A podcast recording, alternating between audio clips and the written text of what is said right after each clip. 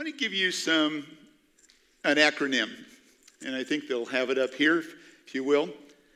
It's IWW, IWW, IWI. Now, if you're wondering what's an acronym, an acronym is a, an abbreviated form of words together. So SM4 is a acronym, Santa Maria Foursquare. But this one is rather interesting because it's rather popular, at least in some circles today. You want to know what it means? Okay, well, never mind. Uh, you can respond. It's okay. It's, it's legal. And uh, even in church to talk as well. but what it means is I want what I want when I want it. Oh, yeah, of course. Got it. And I was interested in a, in a uh, periodical, magazines called Psychology Today, because if you're not aware, I do a lot of counseling with people and so forth like that. And I was reading in there and I was curious to see if they had anything on this. And they did. And here's what the author said It's this pressure to deliver, to deliver sooner and sooner that is a defining aspect of our lives. The role and value of instant gratification is nothing new. But the word instant might be changing a bit. Here's the example somebody, a company you all know, Amazon. What are they doing? They're upping their game to make next day delivery the standard for all Prime members. Woohoo! Yeah, okay. The pressure is on Amazon to deliver, but it's also on other conventional retailers who are less nimble or flexible when it comes to shipping. A few years ago, two day shipping was the big news. Today, it's one day. But lurking behind the reality of instant gratification is something perhaps more satisfying or even more disturbing. Second acronym, it won't be up there though.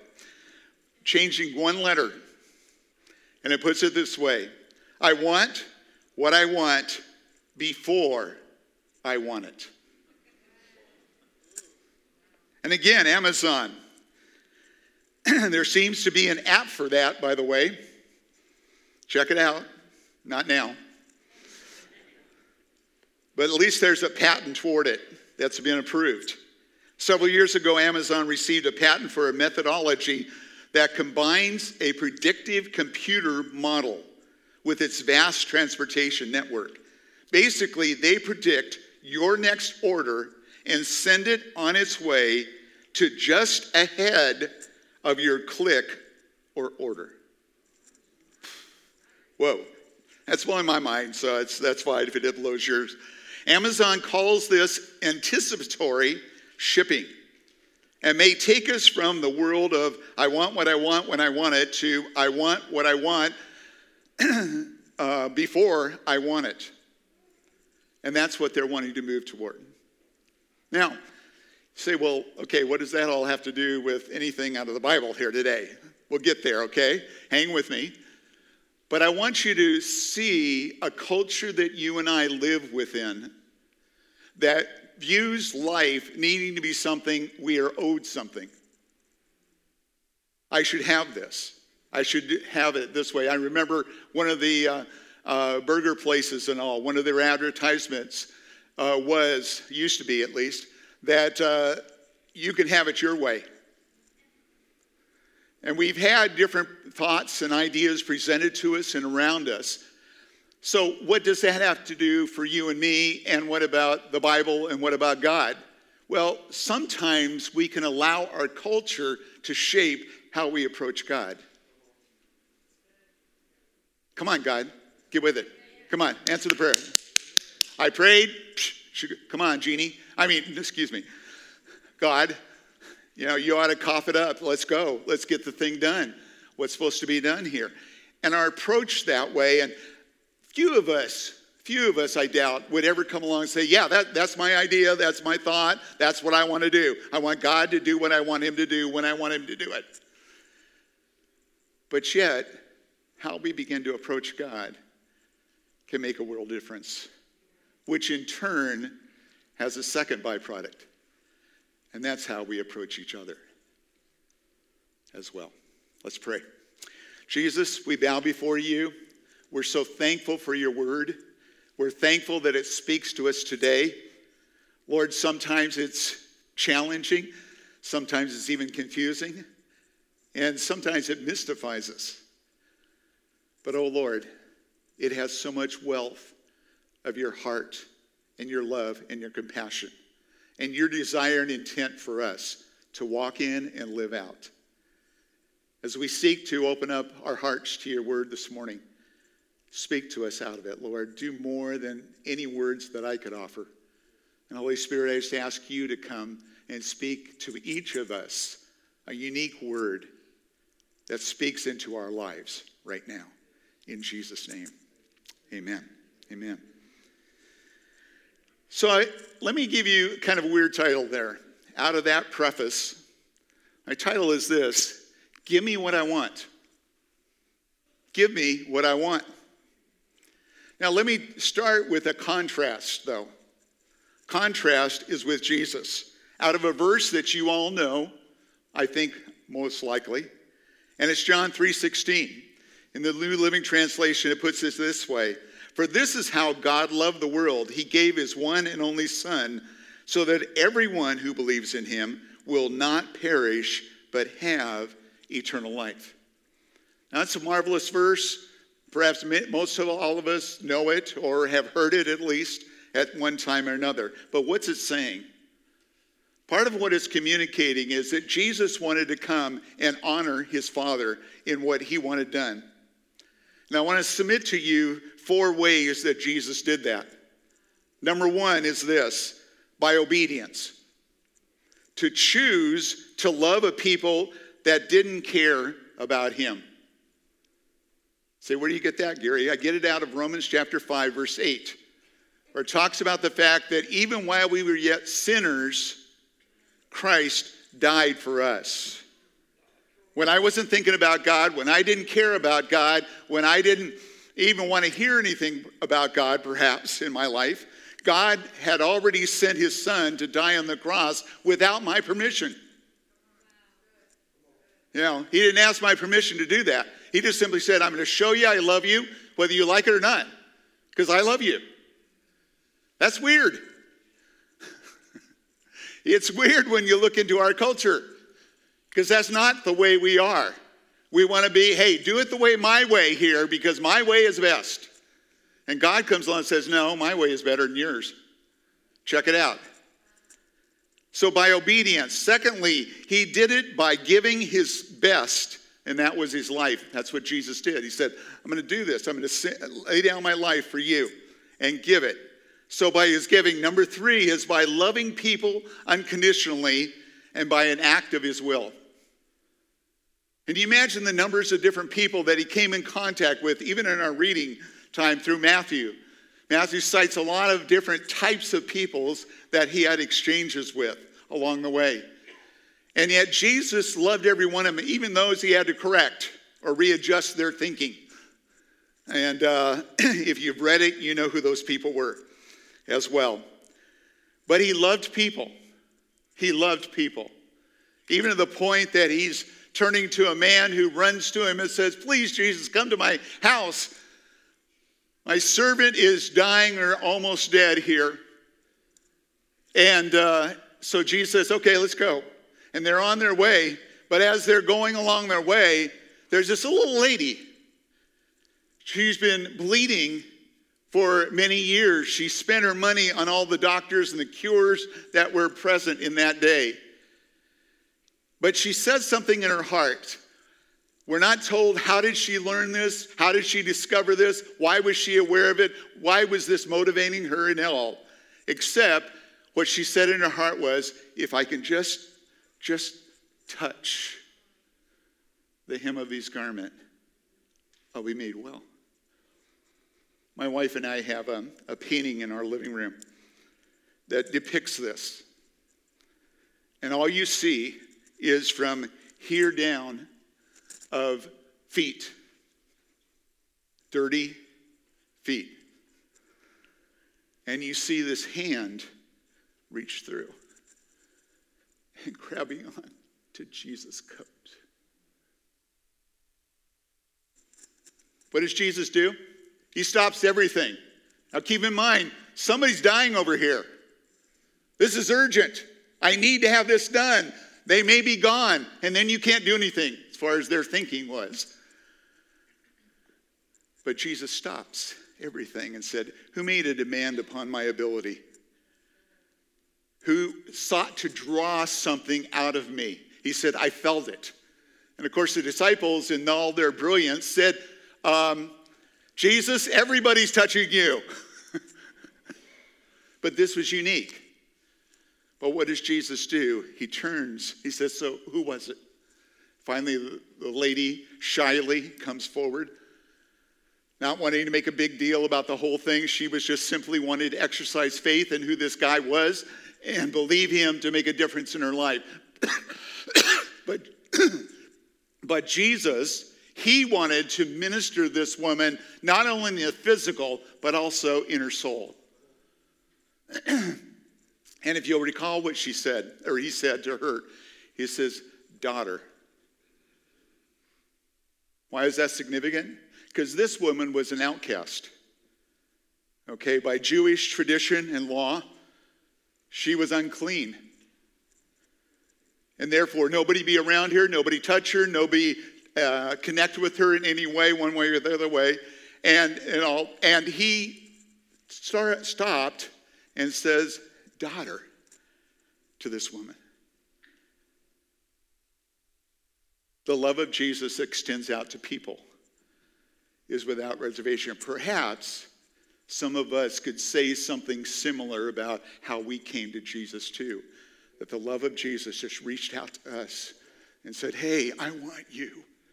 I want to do something in your life that makes a difference in you and through you. So, by his obedience, by his giving of his best, by loving people, and fourth is by serving people at their point of need. Like feeding the 5,000. Oh, hey, thank you, Frank. Appreciate that. Healing the sick, cleansing the leper. Again, a leper was an outcast. You know, you, you didn't get around, you, you may get it. And so you're, you're outside everybody else. And so we, you can't associate with those kind of peoples. Or he cares enough about people. Catch this with me, would you? He cares enough about people to serve them by making sure they have enough wine at a wedding. Wow. Now, if you want to debate the whole wine aspect and so forth, um, I'll have you talk to my attorney later. But anyway, but I want to use that as a backdrop of Jesus' example because it may help us when we come to this portion of scripture that we read this week. And it's in Matthew chapter 20, and it's verse 20 to 28. And it's a mother, a dear Jewish mother, that had a request. And Jesus took the request and turned it into a teaching moment. I'll talk to you more about that in a moment as parents. But verse 20 says this Then the mother of James and John, the sons of Zebedee, came to Jesus with her sons. She knelt respectfully to ask a favor. Jesus said, What's your request? She replied, In your kingdom, please let my sons sit in place of honor next to you, one on the right and the other on the left. Isn't that an interesting request? I don't mean that critically. I'm, I'm, just, it's just an interesting request. But I could hear a mom, hey, my boys are something. I mean, they, they got it. They got it together. And they deserve this. They should have this. And Jesus responds with this. But Jesus answered them by saying to them, You don't know what you're asking. Are you able to drink from the bitter cup of suffering I am about to drink? Oh, yes, they replied. We're able. pause. Um, what are you really asking of us? What's this bitter cup you're going to drink? What does this look like? How much will it cost me? None of those questions were asked. I'm ready. Let's go. Boom. Here we are into it. And they're ready to go forward. But Jesus goes on and he told them, You will indeed drink from my bitter cup, but I have no right to say who will sit on my right or my left. My Father has prepared those places for the ones he has chosen. That's an interesting thing and a good thing for you to consider sometime if you wanted to, to study out what are Father God's responsibilities? What are Jesus' responsibilities? What are the Holy Spirit's responsibilities according to Scripture? Interesting little one here. Just a little insight that we have about that. He goes on and he says that verse 24, Matthew continues, says, When the ten other disciples heard about James and John had what they had asked, they were totally joyful. No, they were ticked off. You know, I, no, indignant, excuse me, that's a better word to use. They were just mad. What do you think you're doing? Who do you think you are? We've been here this whole time too. We've gone through all the messes you have and all, and you think you're better than we are? I mean, I'm sure there was some heated conversations going on. How does Jesus respond? Verse 24. Excuse me, verse 25. But Jesus called them together. You know, I could almost imagine Jesus come on. Yeah, hey, guys, get over here. And there was something commanding about the words of Jesus, I think, to these guys. They realized, okay, we need to zip it. And we need to get over with him. And here he comes. And here's what it says You know that the rulers of this world lord it over their people, and officials flaunt their authority over those under them. They understood that. They knew Rome, and they also knew what was the, the high priests and others of the Jewish sect that was involved, of how they would uh, bring out those kind of uh, responses out of people and those things. So he says, You recognize that. You're, you're aware of it. You've seen it. Verse 26 starts with the word but. By the way, that's spelled B U T. Okay, just be clear. But I want you to consider when you're reading in the Bible, anytime the word but is used and the word therefore is used. They're always connecting words. And they're usually dependent upon whatever was previously said, and it's trying to give either a contrast, a conclusion, or a direction out of it. Very important words to look for. I know they're small, they're, they seem to be insignificant, we kind of skip over them, but they actually are telling you something that's important to catch. In this situation, Jesus says, But among you, it will be different. Wow. You're going to be different guys. You're not the same. You're not just like everybody else. And that's true for you and me. We are not like everybody else in the world.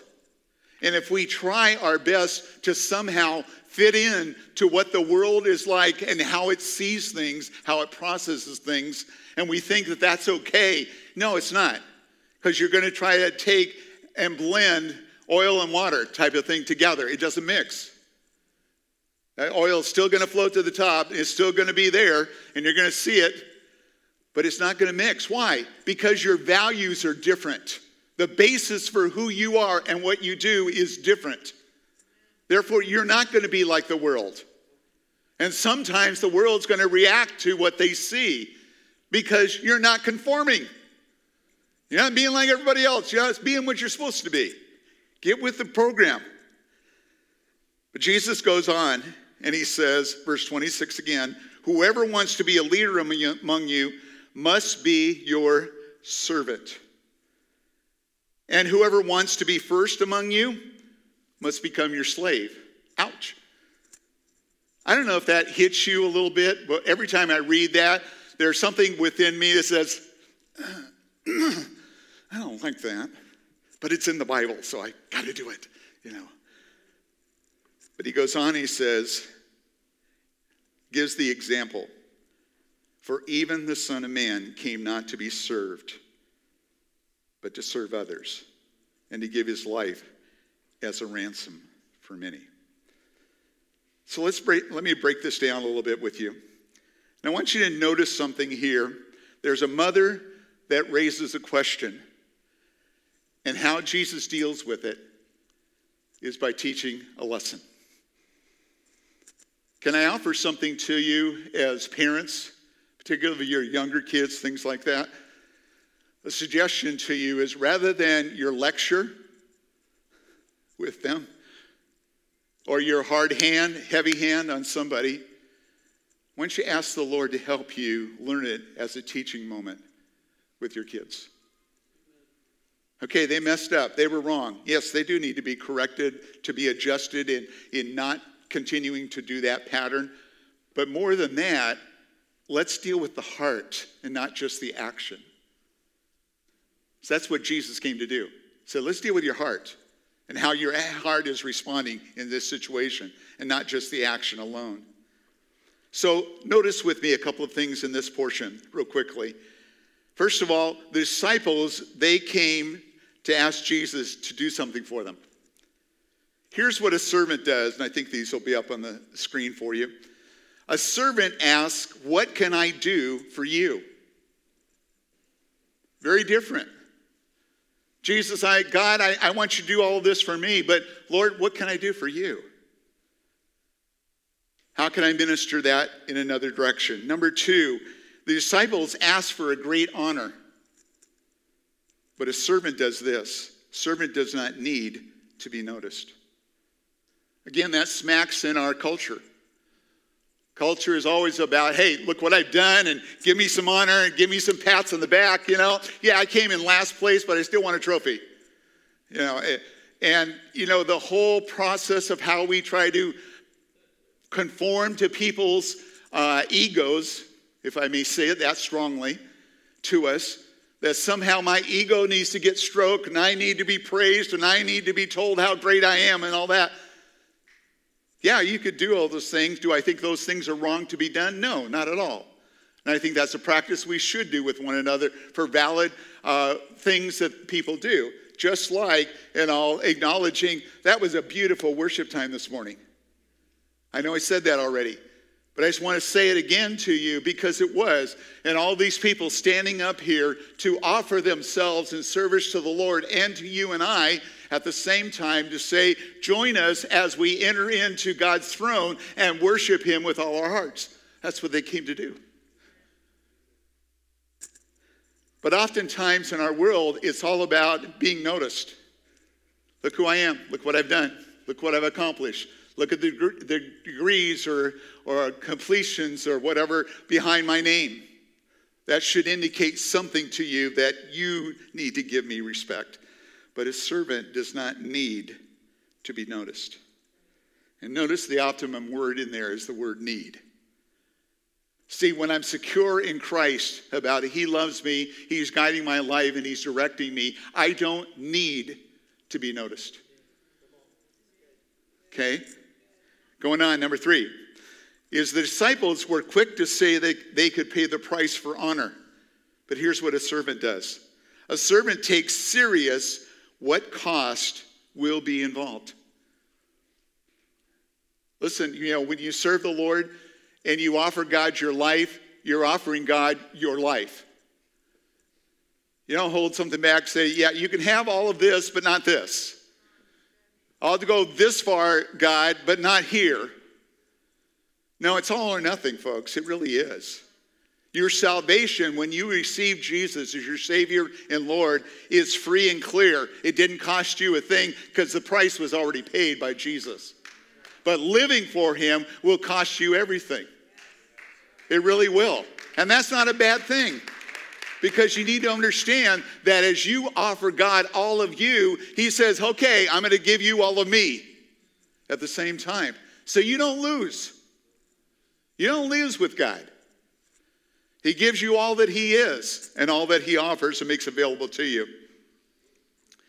And a fourth thing the disciples' question caused a, a lot of conflict within the disciples in their hearts. But here's what a servant does a servant will not risk dishonoring his Lord by asking such questions. Wow. And they will think about the impact such a question will have on other people. See, it's about others. And somehow we think that unless I grab for it, unless I seek for it, unless I request it, unless I try to really cause you to think how marvelous and wonderful I am, you'll never notice.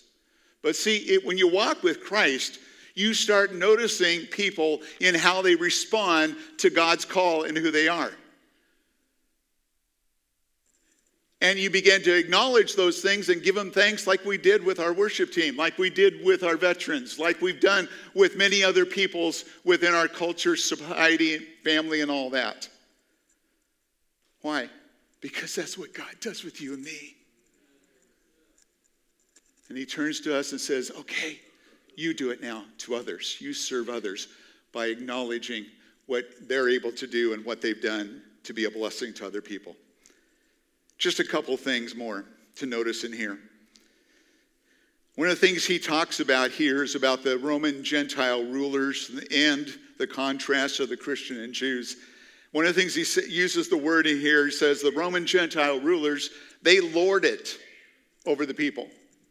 And the word lorded has to do with this. It's an action word meaning to dominate, control, to gain, or exercise power over somebody. In other words, you can put it this way as well the Gentiles sought to control the will and actions of the people with force and words. See, and Jesus says that's not the way you need to function. And we'll explain why in a minute. He says you don't have to function that way. The world can go do that their thing and all those kind of things, but that's not how you do this. As he turns to his disciples and talks to them. The road to greatness is going to be through service. Not a popular idea in our culture. If you want to be honored and great, then find the best way to serve in your home, on your job, in the church. Good place to plug Safari Kids, huh? our greeters, our ushers, others as well that serve and faithfully minister in so many ways. How about our neighborhood? Ever thought about your neighbor that irks you and frustrates you? That maybe you can pray and say, Lord, is there a way I could serve this person and show them the love of God by doing so? Maybe. Or if you want to honor God and receive his honor of saying, Well done, thou good and faithful servant, enter into your rest which is from the scriptures, by the way, you're going to need to ask the Lord how best to serve the people around you in your life. Which brings us back to a man named Jesus, who exemplifies that whole process by providing food when people are hungry, by providing help with finances to pay taxes. That's not a slam on anybody hasn't paid theirs yet. Okay, got you. But uh, he comes along and says, Hey, I want to help. He turns to Peter, says, Hey, go down there, go fishing, and I'll first fish you, you pull out and all, look in its mouth, and it's going to have a coin there, go pay our taxes. Jesus cares about the things of normal life as well. And as we learn to care about those things, God can use us to minister to people. He healed the sick, as we said. He saved the lost. He comforts those that are in pain and misery. He washes people's feet. Isn't that a great idea? You know, it might smell, it might look bad. But that's what Jesus did. And he paid the price for our salvation by dying on the cross like a common criminal. Let me remind you of our reading in John 10 before that Jesus said very clearly, Nobody takes my life. I lay my life down. Translated means this nobody killed Jesus. They didn't. Jesus laid his life down.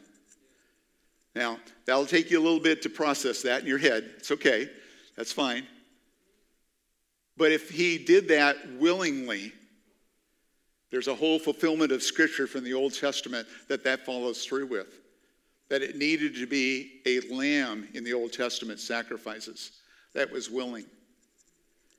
And Jesus laid down his life for you and me. God, what can I do to help other people? How can I lay down my life for others and minister to them? Let me kind of wrap this up with a story. Due to a lot of hurt from people and carrying a, a load of, of love for people and seeking to try to be of help to people. There was a pastor and uh, that went through a real mental breakdown in his life. It was rather severe at the time. And he went to a hospital. He was taken there and uh, taken in and ministered to in a variety of ways. When he returned back, it was felt that he shouldn't continue to go ahead and, and pastor any longer in that place. And so he came along and he began, he was given another assignment to another church, went there to serve, not as a pastor, but just as one of the staff in that place.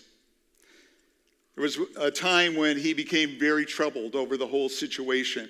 And he really came to the Lord in prayer and he said, Lord, you know, what's going on? What do I do to process all of this? There's so much inside of me that's just twirling and moving, and I don't get it, God. The Lord spoke to him three things. Number one was, I brought you here to learn a lesson. And the lesson is this You've learned what it's like to have people serve you as a senior pastor. Now it's time for you to learn what it is like to serve a senior pastor and to remind you of your responsibility, number two, and to give honor to the senior pastor, you are to never call him by their first name only. Always use pastor before their name.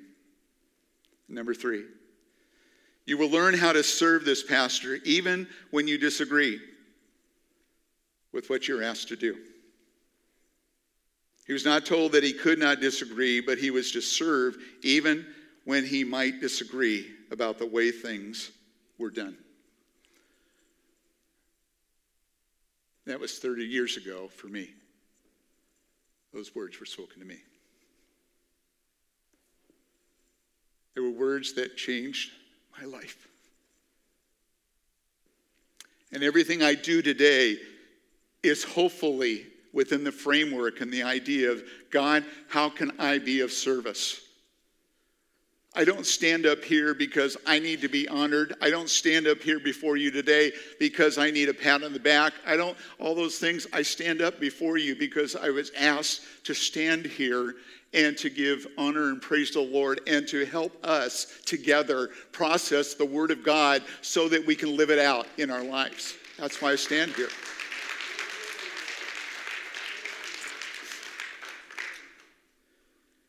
Somebody's likely going to ask, you know, how do you serve someone when you disagree with them?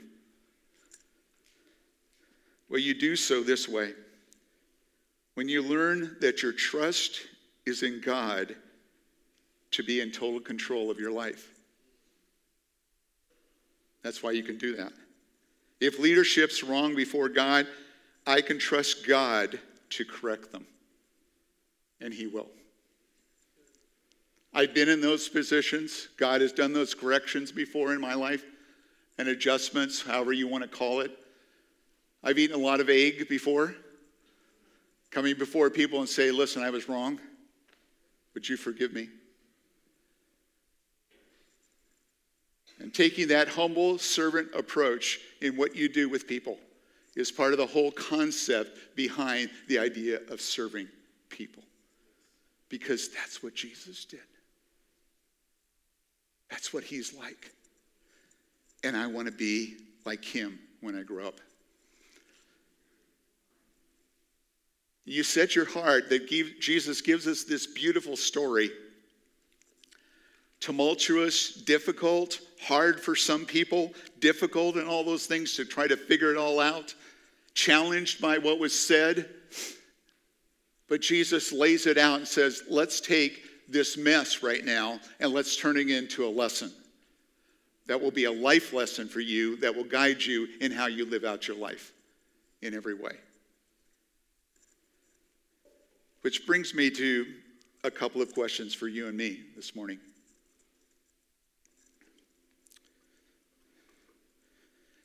To offer to us to sincerely turn to God and say, God, where do you want me to serve? And along with that, combined with that, that thought, is how do you want me to serve? What's my motivation? What's my the, the thing that drives me in doing what I'm doing? Lord, how do I do that? You may say, Gary, right now, I, I, I really can't serve with safari kids. I've got XYZ, you know, in my life that I have to deal with, and I just, I'm tapped out time wise and just efforts and emotions and all those things. Fine. Then serve where you're at.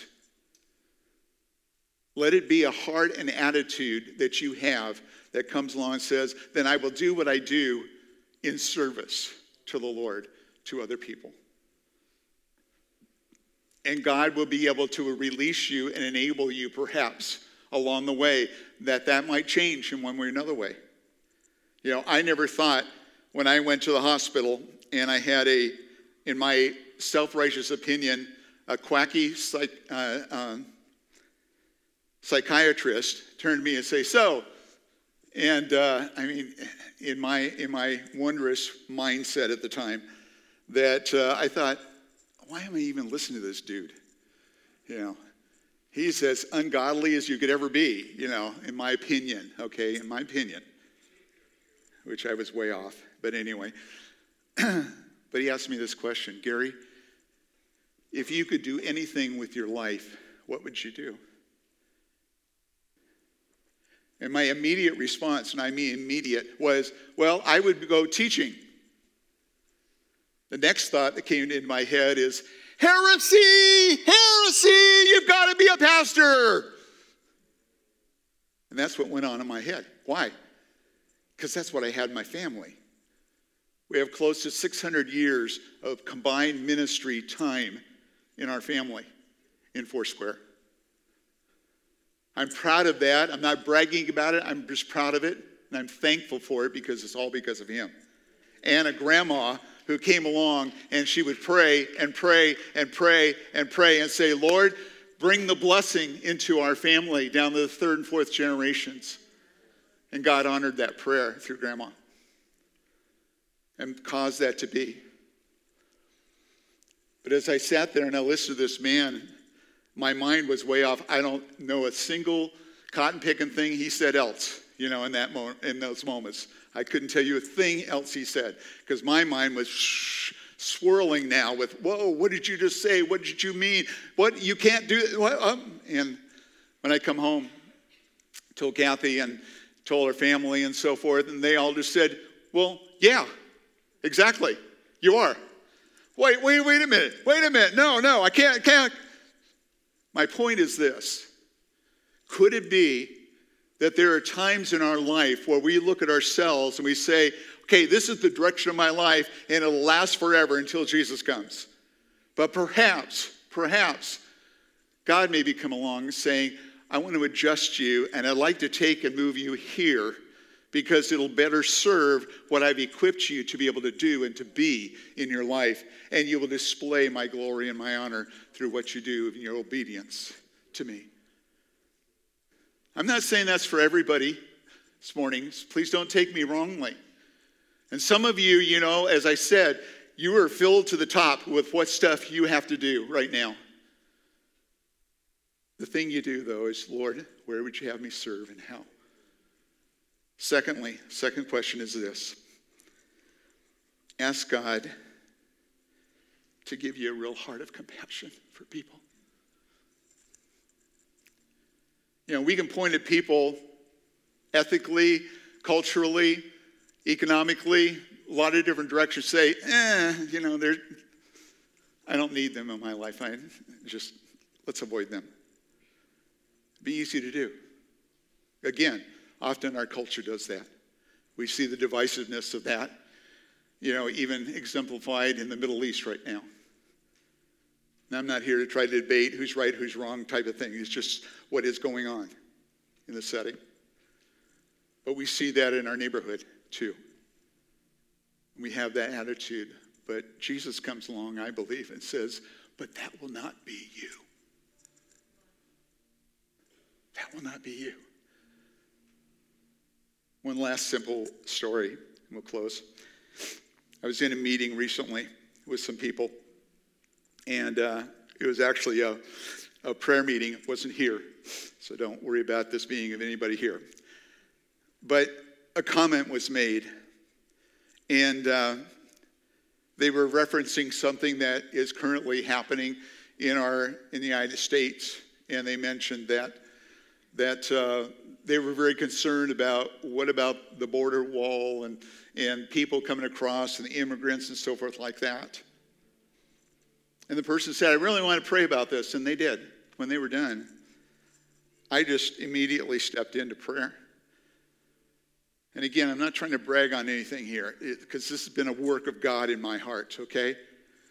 But God just laid on my heart and says, that's the wrong way to pray. It's the wrong way to pray. And I didn't try to correct the person. I didn't try to do anything with it. I just simply began to pray. I prayed something like this Lord, what a privilege and an opportunity we have to minister to people that need you and need to find who you really are. God, would you give us a strategy? Would you give us a means? Would you give us a way in which we can minister these people that are coming across the board? Rather than judging them for being here, let's minister to them the love of God and the grace of God like you gave to us. And we began to come and begin to do those things rather than closing our eyes to people. Jesus came to minister. He would have ministered and did minister to the religious leaders that would come to him, that would have an open heart, he ministered to them. And many of them did believe, the scripture tells us. Romans came and believed. Paul, within their, their jail, had to listen to this guy preach all the time, you know, perhaps. Listen, wherever we may be at, whatever people we may be around, however we're being touched, folks, are opportunities for us to touch people and minister to them with the love of God and see what the power of God does. The end of the story was about an hour later or so. That man came up to me. He said, with tears in his eyes coming down his face, he says, Gary, thanks for what you did. Because I felt the Holy Spirit just come along and say, You were wrong in the way you were praying. Thank you for that correction and listening to the Holy Spirit be able to realign me in my thinking, my heart. Could it be that there are people out there right now, they're needing an adjustment, and all they need is some people say, I'm going to love you regardless of who you are, what you do, what you look like, or whatever, but I'm going to seek to love you and display to you who God is through my life. And by doing so, it may draw their hearts toward God and say, Hey, I want whatever they got. I don't understand it, I don't get it, but whatever they got, I want it. And we live as people like that. So rather than being a people that say, Give me what I want, Lord, what can I give to others? And minister to them. Jesus, we bow before you in gratefulness for your word. Lord, it speaks so much to us as it should because we need it. We just desperately need it. Lord, however you've called us or are calling us to serve and to be a servant to others, perhaps just starting in our own home. How can we serve one another in our own home? How can we seek to display the love of God through us to our family members. And branching out from there, Lord, into all the other aspects of our life. How can we be those people? God, fill our hearts with a compassion for people. Not a self righteous attitude of, hey, I'm right, you're wrong, I really don't like you, or I don't like whatever there is about you. But instead, coming to serve people and to love on them and let the power of God change them into your image. And Lord, for those of us struggling with those that may be in leadership over us, maybe it's a manager, maybe it's a supervisor, maybe it's whoever else, Lord, could we come to the place where we would lay that down before you and say, Lord, would you deal with this? Would you handle this, God?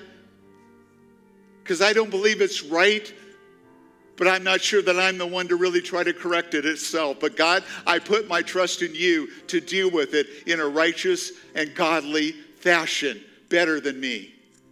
And that, Lord, we surrender that to you.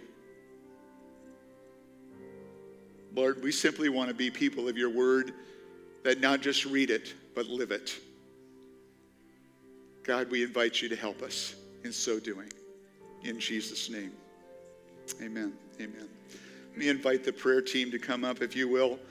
And let me just close with two things.